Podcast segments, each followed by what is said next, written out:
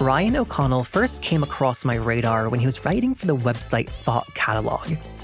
This was just about 10 years ago, but in terms of the internet, it was still so new, and it really felt like he was pushing the boundaries of what you could or could not write about online. He talked about loneliness and sex or lack of sex, his body, and just the stress of figuring out who you are in the world. It's that intimacy in his writing that I now see captivating people in his new Netflix show called Special. He's bearing it all, and quite literally, you'll hear us talk about a memorable scene with a sex worker and why he thinks that sex work is something that we shouldn't be afraid to engage in or, at the very least, just talk about. Ryan also has cerebral palsy and didn't come out of what he calls the disability closet until he was 28. So today we're talking about all of this and more. From Luminary Media, I'm Jeffrey Masters, and this is LGBTQ and A. So the series and your book both begin with a car crash, which actually happened to you. And after that, everyone assumed that you had a limp and other things as a result of the car crash and not your cerebral palsy. Mm-hmm. And you didn't correct them. No, siree. I took it and I ran with it. so, why was that easier for people to process and relate to? Um, to me, there's a lot of ignorance around what cerebral palsy is, and honestly, it's not entirely their fault because cerebral palsy truly like looks different on everybody. You can dress it up, you can dress it down. Um, so I think that whenever I had to explain to someone that I had cerebral palsy, it always kind of was met with confusion, and I hated it. So then, with an accident, you're just like, "Oh, I got hit by a car," and people are like, "Oh my god, that's so sad. It could have happened to me," and I think that just made me feel like much, much more digestible to like everyone else. I guess I just wonder like what does that say about us that we find it easier to like show compassion with a car crash and not like something medical based. It's not great. Spoiler alert. I mean, no, I don't think it's like I don't think anyone's like being like cerebral palsy, ew, gross, sick. It's just sort of like there just is no conversation about disabilities. So it's like people just don't know. I don't think it's like I don't think that they are grossed out by it. I just think that it's foreign for them. And I think an accident is like, oh, everyone has known someone who's gotten into some kind of accident. So and like people in your life who didn't even know that you had cerebral palsy, those are people that like don't know that they know someone with a disability, and so they're only getting messaging from like the media, right? Yeah, I mean, it's just, I mean, disability looks looks different truly on everybody. So it's like there's no there's no like, oh, clearly he has this or clearly he has that. Do you know what I mean? It just people don't know, and honestly, like if they're polite about it, they don't fucking ask. Although some people do. How often does that happen?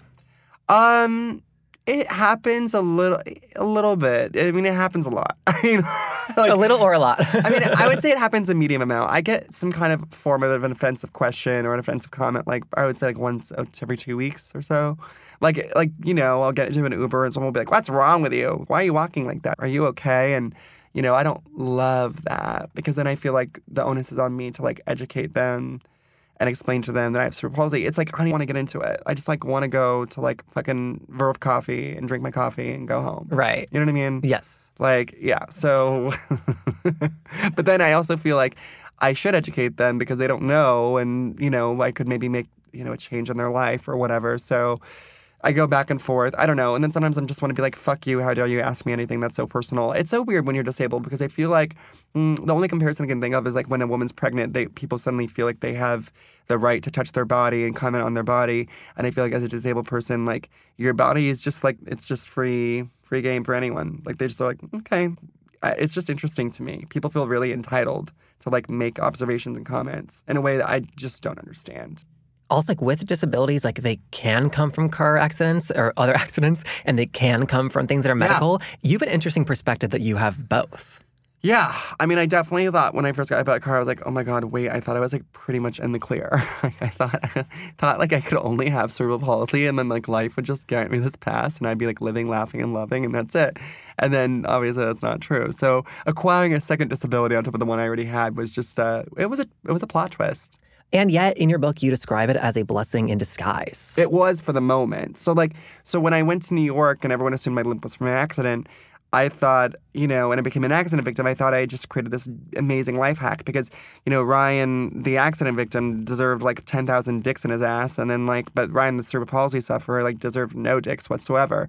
I just felt like I could finally go after the things that everybody else was entitled to. So I did that for a couple years and it felt good. And then, you know, it catch it all catches up with you. You know what I mean? Like, you can't lie about who you are without consequences. When you're not being authentic, like it's to create like psychic damage. And I think I was realizing that in my late 20s that like this lie was no longer serving me and in fact it was it was hurting me. Yeah. I mean, I think that's fascinating too. That this accident gave you the confidence to start dating and having sex more. Yeah. I mean, I didn't have that much sex, let me tell you. More than I you were before. I didn't have anal sex for 10 years, which is my hugest regret. It really is. I'm not kidding you. Because I, I mean, I would like have occasional boyfriends and we'd date for a couple months and then, you know, I'd have intimacy issues and push them away, et cetera, et cetera. But yeah, I like, yeah, I don't know. I, yeah, more than before. You're right. Yes. I had a little bit of sex rather than no sex. Yes. well, and with your TV show, it's the first time I've seen a disabled character on TV that is being sexualized. Yeah. And that's huge. Yeah. Okay, so this, the story's based on your life, Mm-hmm. and yet the Ryan TV version, he loses his virginity to a sex worker. That Yeah. did not happen to you. That didn't happen to me. Why did you want to tell that story? I think sex work is super important. I've used sex workers. You know, I have a boyfriend, but I still use sex workers. I think that they do an incredible service. And I think that there's still a stigma attached to the work that they do. And I think that's really fucked up. So um, it was kind of my way of almost killing two birds with one stone. I kind of wanted to show the humanity in sex work. And then I also wanted to show Ryan, you know, have sexual agency and have wants and desires because I think as disabled people, our private parts are cut off by society. And I feel like people don't think of us as sexual beings. And I think that's incredibly damaging.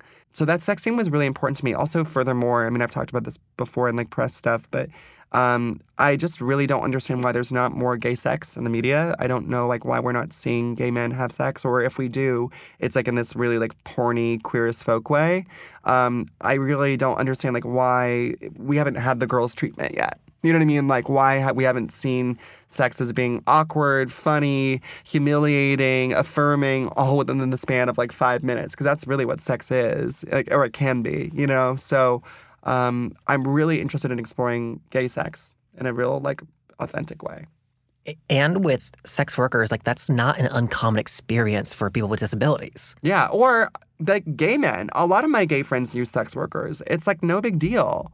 I mean, I don't know. Like, like where I live and like my group, it's like mm, whatever. You hire like a masseur and he jerks you off, and g- good luck. Like, it's like who cares?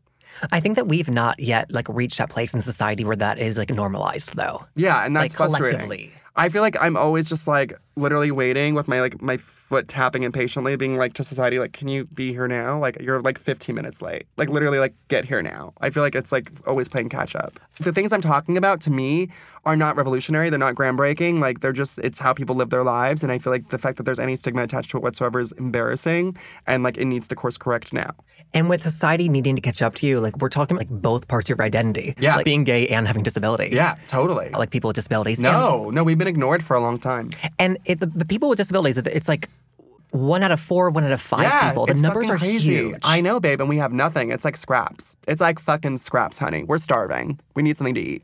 and, and with that, like there are so many firsts on your show Mm-hmm. because just by the nature of like the lack of representation. Mm-hmm. So lack of representation, but also with these characters being played by actual people with disabilities. Yeah. I think that with your show, because it's you wrote it and you star in it, that gives us permission to like laugh at the jokes and not feel like this like might be inspiration porn. Oh my God, never. I mean, that's the thing. That, but that's also why if a disabled story is told, it needs to be told from an actual disabled person.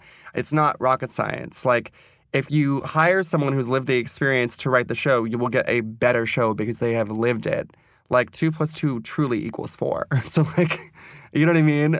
like you need to give them agency and you need to give them in a position of power and help them create their own shit. Because what I hate is that our story, like the stories of even gay people, can be told, but like they're told by like a straight writer or a straight a straight male director, and it's all about like gay pain. It's all about our fucking pain, and I'm done. We've already done that. Like I don't want to see us get beaten by baseball bats anymore and have a straight white white male director directing that. Do you know what I mean? Yeah. I just think it needs to be told by the people who are actually living it.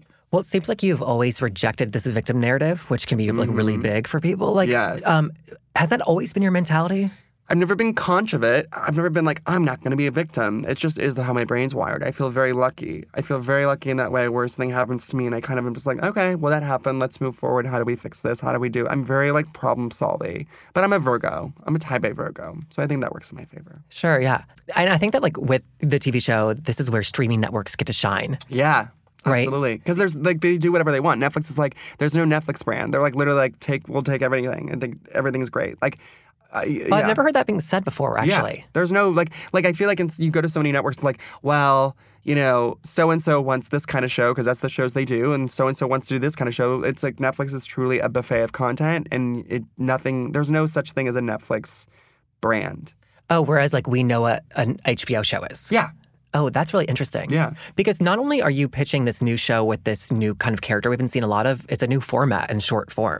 Yeah, I never wanted to do that. Oh, really? TBH. Yeah. I mean, like, I, it was short form because, so the way the show got sold was that we went out to um, cable networks in 2015 and no one bought it. And it was really, really hard because people loved the pitch. And basically, a, a couple people had told us they were going to make offers on it and then they got cold feet.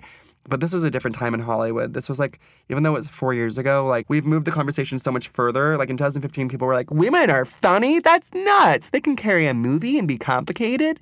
So gay and disability was like, hello, what's that?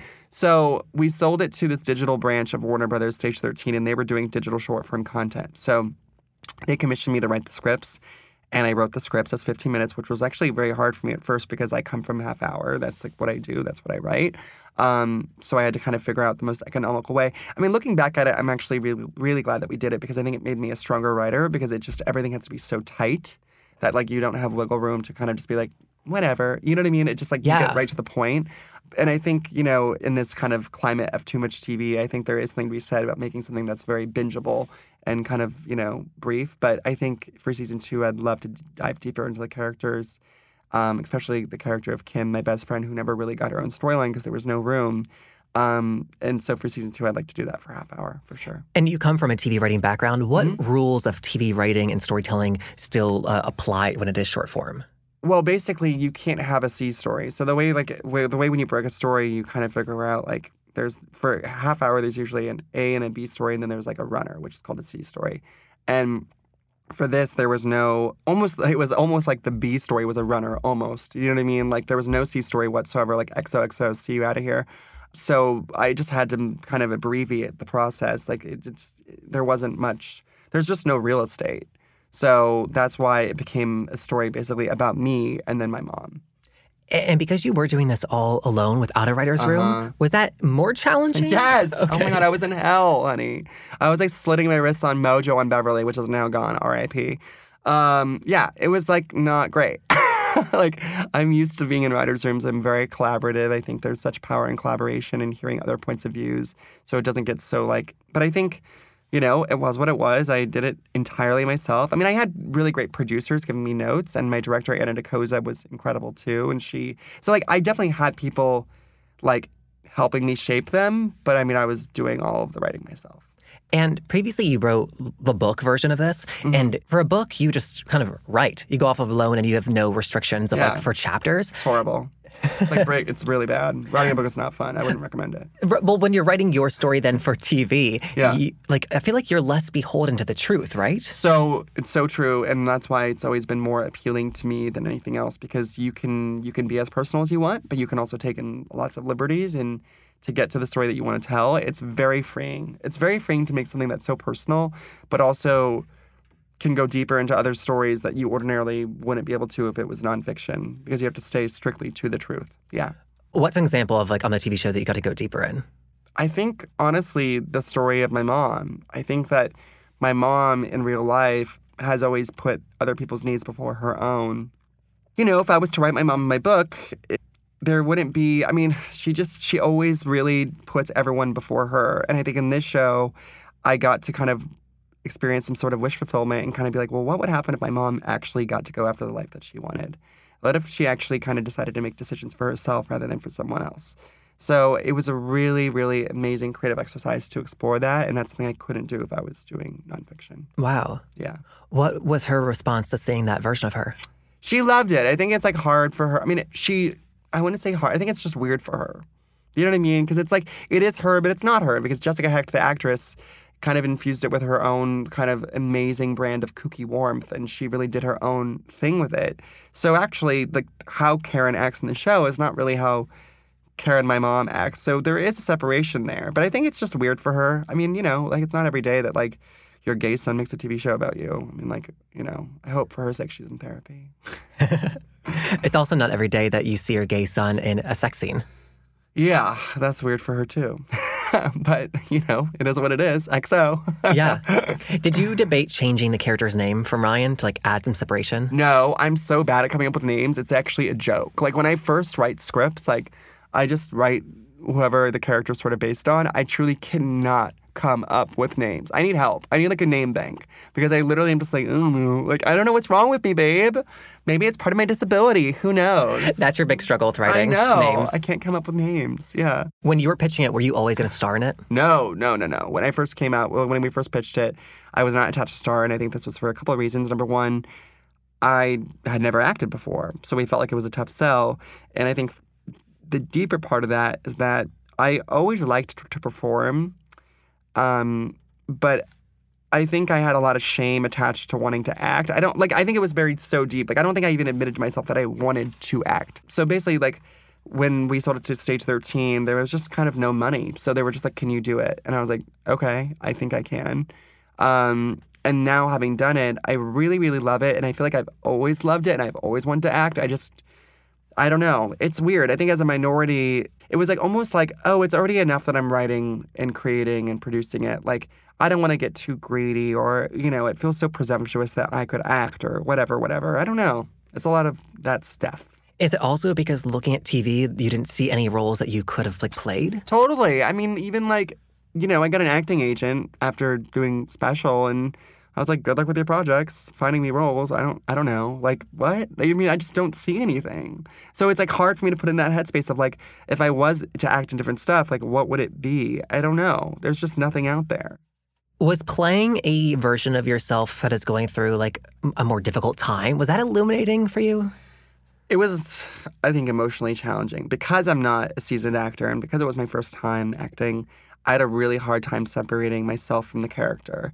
I was really acting out all these things that I had written for myself. And I thought, you know, being 32 years old and in a good place with my, you know, life and I have a, I'm in a loving relationship.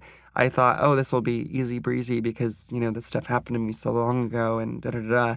But it was really, really hard. I felt like I got like emotional whiplash. I felt like when I was in the scenes, it was like I it felt like a reality show in a lot of ways. Like it was just like, and then like I felt like I was like regressing or something. You know what I mean? Like I don't know. I I thought that part was that part of myself was so far behind me, and I think acting taught me that it actually still very much is inside me. Oh, interesting. Yeah, fun stuff. what was it like doing the scene with the sex worker? Oh, it was fantastic. So, I mean, initially I was terrified, but I hired my friend Brian Jordan Alvarez, who's just a unicorn of a human being. And it's so interesting because, you know, Brian and I know each other, but we're not close friends. Like, but to know Brian is to know that he lives in this kind of judgment free zone and he's very emotionally generous and kind. So when we started shooting the scene, I was, of course, very nervous, but Brian was just so present and he just like kind of knew instinctively like what I needed from him and he just he gave it. He gave it his all and um, I actually it became a scene that when I started it, I was I was dreading it. I was very uncomfortable, and then it became so comfortable and in fact kind of cathartic. Wow. Yeah. Thankfully, you had the wherewithal to cast someone you felt so comfortable with. Yeah, I don't think I could have done it. I can't imagine doing this scene anyone with anyone else but Brian. Wow. Yeah. You know, with your own experience with sex workers, why has that been so important for you? Well, it was interesting. I think that I, because I was largely celibate in my 20s, and I came out of the disabled closet when I was 28, and I had a newfound confidence. It was very like ugly duckling turning into a swan, where like I just suddenly felt very comfortable in my own skin. So I started hooking up with people for the first time as someone who liked themselves, which was a whole new thing for me. Because you can have sex when you hate yourself; that's its own brand of terror. But I think when you actually like feel comfortable in your own skin, it's it's actually incredibly empowering. However, you think that when you do feel good about yourself, you attract everybody it's true, like confidence and stuff. So I met my boyfriend, of course, like two months later. You know what I mean? And so like I kind of didn't get to like sow my wild oats, you know. Um, and I was very upfront with him when we first started dating, being like, "Look, like you may have sat on every dick in New York in your 20s, but I like basically was just like in bed with every pharmacist. I was like on pills." Um, so I was like, Mama's gonna need to like live that truth for herself. And he was so incredibly supportive. And I feel like I just started like using sex workers because it felt like a safe space to explore. And um, again, judgment free and no strings attached. Because I also, you know, I, I know some people who are open and, you know, they fuck within their friend group, which is great. But I think to me that always felt a little messy. Um, and I kind of wanted to avoid that. So it was just nice. It's like I feel like a sex worker. It's a safe space, and it's not connected to your to your actual like real social life. So That safety that you felt with a sex worker, do you feel that now that you're in a long term relationship, having sex with your boyfriend? yeah, absolutely. The sex I have with my boyfriend is just sort of incredible because we've been together for four and a half years, and we know each other so well, and it's such a tender, loving thing. Like it's like a it's like writing a love letter to each other every time or something. I mean, that sounds really gay, actually. Like strike that. But whereas like using a sex worker feels kind of exciting and new, and I think as as human beings we crave newness. I don't think that we are wired for monogamy. I just don't. And I feel like I feel like when I tell my straight girlfriends like how gay men do sex, they're like deeply triggered because they think that it means that their boyfriend or husband wants to fuck other people, which like he does. And it doesn't mean that they like love them less. It's like a different thing. You know what I mean? Yeah. Like we can compartmentalize. We're not robots, but like for me, I I certainly can separate. You know. And it's just it's like getting different needs met. It's like scratching different itches. You know, it's apples and oranges, honey. And so, uh, since every open relationship does look different, like, do you mind like telling like us like what your rules are with your boyfriend? Yeah, well, f- first of all, I think using sex workers kind of alleviates the need for me to look outside of our relationship. So, like, I'm not.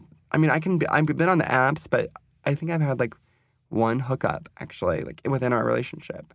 Um, and so I think the door is always ajar, but it's almost like when you travel with Xanax. Like when I travel with Xanax, it's so in case I have anxiety on the plane.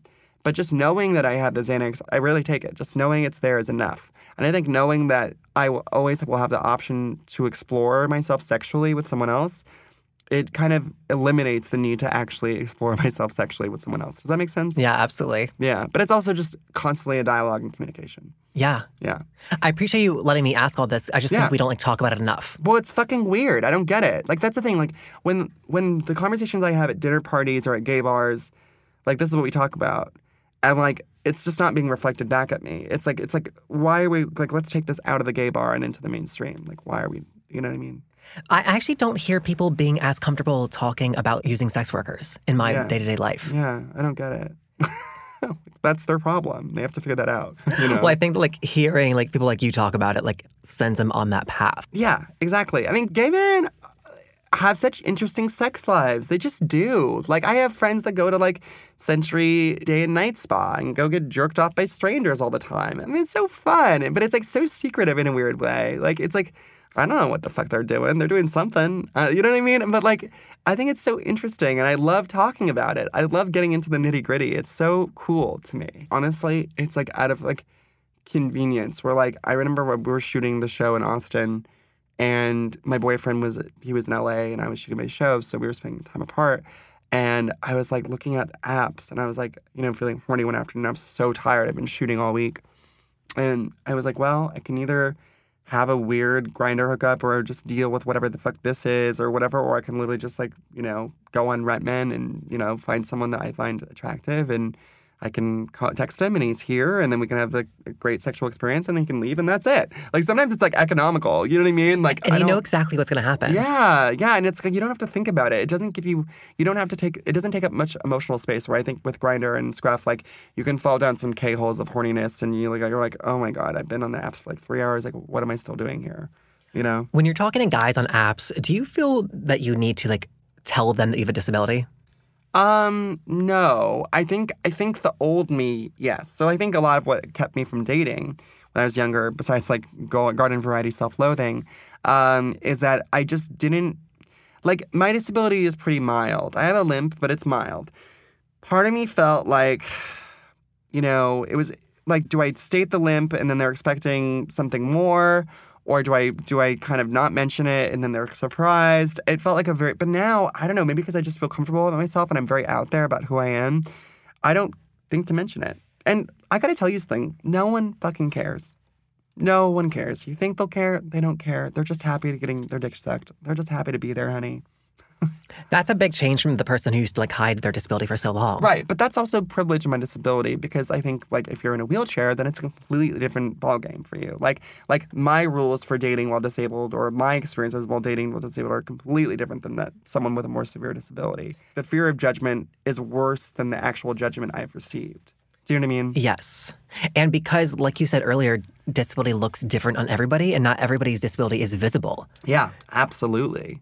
I mean, I think we were talking about earlier about like assumptions people make. I mm-hmm. think that like people might hear this and like they hear you have a limp and they would be surprised that like I'm sitting across from you and I see that you're like a very fit guy. Yeah. Yeah, I work out. You know, like I like, and I that, work out. She lifts. She lifts. and like it, and like that's like ableism, assuming that like your description of yourself like wouldn't be able to like work out, right? Yeah. Well, by the way, like until I was 27, I didn't know if I could work out. So like my fitness journey was actually really, really incredible and healing for me because what happened was I moved to LA. I, I got a job in a writer's room, and I immediately gained like 10 pounds in four months because I just wasn't moving, and I was eating all kinds of snacks, and I was like, and it felt it felt really bad. I felt like I was in a body that I like was just carrying around extra weight. It just didn't feel good. So then I started working out, which was really, really, really triggering for me at first because I just didn't know if I could do it. I felt kind of humiliated. Like I remember the first time I worked out, I went on the elliptical and it was like resume workout and I was working out, but I was so slow that like they thought I had gone off the fucking elliptical. So it was a journey. But then I stuck with it and I and I got truly addicted to the endorphins and um, I lost the weight and I've been working out ever since, like with a trainer and stuff like that. And I think that um, seeing my body and what it can do has been incredibly empowering for me. I used to look at my body as as just deficits everywhere, as I've as you know, here are 50 ways it's failed me. And now I just keep reaching these new heights and these new goals. And I'm like, I just look at my body as this incredibly powerful thing. And I just feel thankful for all that it's given me. And I think reframing that and through exercise has been has been a total game changer for me. And I think that your previous feelings about your body Mm-hmm. like also has nothing to do with disability. I think everyone's listening to that and like can relate. Oh, right? I mean, I still have gay body dysmorphia. Like I like I started a writer's room like a month ago, and I already feel like I've gained forty pounds, even though I know that's not true. I already feel like fat. I'm also visible in this way that I've never been, where I have to do things like photo shoots for press for special, and I've never had my body be on display in that way, and it's like weird. It's weird. You know what I mean? Like it's just like kind of like you just are more aware of things than you Yeah. were before. I mean, your body on display, your your face is all over town on billboards. Yeah, I know. That's fucking weird too. It's so weird. Are you being weird. are you being recognized out and Um, about? Sometimes, yeah, not much. It's weird because I never I never really imagined myself as the face of the show because I wasn't attached to Star.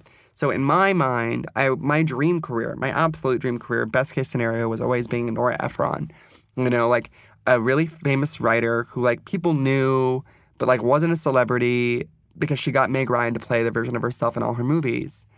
And so being the Nora and the Meg is weird to me. It just is different. I have to honestly, it's not bad. I'm not saying whatever. It's just it takes a little rejiggering, you know? It just have to get used to it. Right. know? Was this your master plan all along to like get a show on TV with a dis- person with Yes. with a gay person? Yes, honey. That was my that was my major driving force and I'm a tenacious fucking bitch from hell. So like I love that for you. I oh I love it for me too. I literally like here's the again very grateful for my brain because I won't take credit for it. It's like you know nature versus nurture. I guess it's nature. Um, when people tell me no, it really invigorates me. When people are like, oh, like that can never happen because we've got told no a ton of times. I mean, in the business, like I've been writing for six years now. I've been being told no every fucking day. I've been eating troll sandwiches forever. So, but it's great because I don't shut down. I don't. It really gives me life force because I know that they're wrong. yeah. So I like, you know, I just I'm like fine. Um, like uh, that Harry. Um, who's the guy in TMZ? Um, Harvey. Harvey Levin. He's disgusting, right? But he has this quote, and it's uh, and this writer Naomi Fry's Twitter profile. She goes, never underestimate the power of I'll show you. and I feel like that's been my whole journey. I'll show you. That's amazing. Yeah. I, I'm really surprised to hear that you are starring in the show because of a money issue. Because on paper, the show is a Netflix show. I know. Well, it was it was a digital. It was digital first, so that's why there wasn't that much money. But hopefully that will change for next season. It'll be fine. I'll be fine. Oh yeah, yeah. I'll be fine. My career as a writer, money comes and goes. It's feast or famine. I've had years where my my income was truly tragic, and then I've had years where I'm like, how did I make that much money? That's insane. That's so much money. Also, why don't I own a house? So I feel like you just have to surrender to the ebbs and flows. But also, I have insane financial privilege because I got a settlement money for my cerebral palsy. So I always have a cushion. I have a nest egg. It's not much, but it's a nest egg. So, like, if I ever need money, I can always dip into it.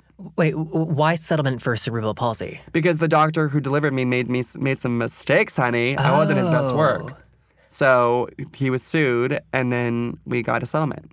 Oh, I gotcha. Yeah, yeah. So I got it when I was 18. And I mean, honey, I grew up poor in Ventura. Like, I grew up like in a walk-in closet. Like, I'm not joking. I slept in a walk-in closet. So, like, moving to New York and attending Eugene Lang College, like the new school, and and writing for blogs for two dollars. Are you kidding me? That all came from my settlement money. Like, financial privilege is so real. Like, it like allowed me to take jobs for no money. You know what I mean? Well, I think that that is like the underlying like basis of success for everyone in Hollywood is that they have financial privilege, right? Yeah. Well, if someone gets there, if someone gets there early, like if someone gets success at like 26 or 27, I'm like, oh, they probably came from money because they were able to just write and do whatever they wanted. Da, da, da. And that, that's not a knock. Like like if they're talented, that's great. Like with Lena Dunham, I feel like people always criticize her for being privileged, but I'm like, she also was like a workhorse and created good shit. She got there faster. Money allows you to get there faster. Do you know what I mean? I agree, and I, I- I'm not, I don't want to knock it because if I had that, I would use it absolutely. You got to use it. The worst But- thing you but, can do is not use it. But I think that we look at the people on social media who are nailing it, and we just don't know those facts. That like, yeah, they work hard, but also they didn't need to like pay their rent. Well, that's why I'm very open and honest about it because I think people saw my career, especially in my 20s, where I was blogging for Thought Catalog and, you know, like in living this, like, you know, like lovely life in the East Village. And I'm like, no, no, I was doing that because I had my settlement money. Yeah. Yeah. And I think I feel less shame because I didn't grow up rich at all. So I feel like I feel like maybe if I, it was like my parents' money, maybe I would feel a little bit of stigma. But because it was my cerebral palsy money, I was like, LOL, it's my disability money. Like, what are you gonna do? Yeah. when, when you were blogging for Thought Catalog, Mm-hmm. you made a name for yourself in part because you were super honest on Yeah. the internet. Do you, now looking back on that, like five, seven years later, do you have regrets? Um, no, I don't like to live in regret land. I'm sure I said a bunch of stupid shit. Uh, now being older, I because I got a lot of hate from from writing for that kind of like the internet. Like like the, the my peers, my media peers, always would troll me and make fun of me. Really? Oh yeah, I mean, because I was 24 and I was like making, I was writing viral posts and getting attention, and and I was probably really annoying, and my posts were really probably annoying and stupid and naive. So I'm sure, like, I mean, like, I don't go back and read those things, like, I just don't. The whole thing is like a blackout fugue to me. But um, I'm sure I was this fucking know-it-all 24-year-old who like professed to know the deep truths of the world when I was really just a fucking mess. I mean, like, I don't know. I'm sure a lot of it was annoying. I, I, and I guess I asked that because you were airing so much about your life. Yeah, I had no boundaries, which was like something you learn when you get older. Sure. Were people afraid to like get too close to you because they didn't want to end up in your writing? Sometimes it created some weirdness in some friendships. I mean, yeah, I was pretty ruthless. I didn't have boundaries. Like, I just would write about whatever I wanted to write about. I'm always an honest person, and I will be, as demonstrated by the fact of this podcast, like what I'm telling you. When I see, you know, stigmas around money or sex work, I think it's really important to like be honest about it because I think it makes people feel better, you know? And I think I did that kind of honesty with Thought Catalog, you know, removing stigma, but I also think I like aired dirty laundry that was just kind of sensationalistic and done for viral hits, which was very hollow and misguided. Did something help you learn boundaries or was it simply just time? Time, time, time, time. The best gift that anything could give you is time. We've talked a lot about coming out a disability mm-hmm. and what a big struggle that was. Oh, What a big deal it was. Well, it's, it was a huge struggle. So, like in comparison, though, when you came out as gay, it seems Yeah. like that was the exact opposite. It's Easy breezy. I have a very gay family, babe. Very gay family. I mean, my sister, I don't think she would call herself bi, but she's like definitely not completely straight. Oh, in your book, she calls herself bi. She does, and I think she's now removed that label. I mean, she also is polyamorous. My sister's on a fucking journey. You know what I mean? So but your uncle and my uncle's grandfather. grandfather, yes, my grandfather did die of AIDS, which is a crazy story. It's very sad. Um, he was closeted until he wasn't. Yeah, I've always grown up around that, and also my uncle, who's gay, uh, his partner had HIV and passed away. So growing up, I was always around it. I went to like his funeral. Like it just was very normalized in my existence. So I knew growing up that my family would accept me for who I was, which I feel really grateful for because I think having the struggle of being gay and disabled and not accepting either of those things would have been much, much harder for me. Growing up with being gay tied so clearly to AIDS, did that affect you? Um, no. I mean, maybe it should have, but no. I don't know. So I, I That's a good question, though. I have no facts to back this up, but like I, I think that like a lot of our of our generation, like our parents had an tr- issue with us coming out as gay for a number of reasons, and They one of we that is die. because it's only AIDS. Yeah. Yeah. And that was true. I mean, that, that used to be true, but it's not anymore. Yeah. It's changed so much. I mean, I think about like just the generations of my grandfather who passed away in 86, four months before I was born, um, and how he was one of the first AIDS patients in, in the valley and, you know, had to wear fucking hazmat suits to visit him and all that kind of stuff. And then I think of my generation. I'm 30, this is 32 years ago, 32 years later. Here's me, you know, I'm, I'm not on PrEP, but I can, I can be on PrEP if I want to be. And um, the attitudes around HIV is, you know, it's things have gotten so much better in just 30 years.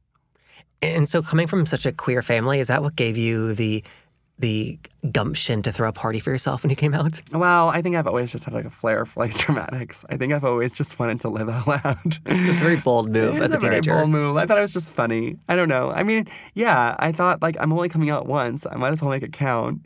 But that is like truly lol. I was just weird. I was just like a weirdo that loved like any drama, any kind of whatever. You know what I mean? I just lived for the theatrics. Yeah. Yeah, I loved it. We're almost out of time, but you've written a book about your cerebral palsy, uh, in part. Yeah, You've yeah. written this TV show about it. Are you tired of talking about it? No, because I spent so much not talking about it and lying to myself about it. So actually, I, I think it's actually incredibly healing, and I feel like I've just hit the tip of the iceberg. Th- th- that's amazing coming from someone who hit it for so long. It feels really good to talk about it. I'm sure at some point I'll be so tired of it, but not now. Yeah. Well, thank you for talking to us today. Well, thank you for having me. I appreciate it. LGBTQ&A is brought to you by Luminary Media, The Advocate, and Hum Media.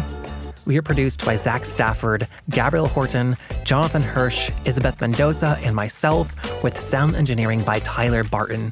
We'll see you next week.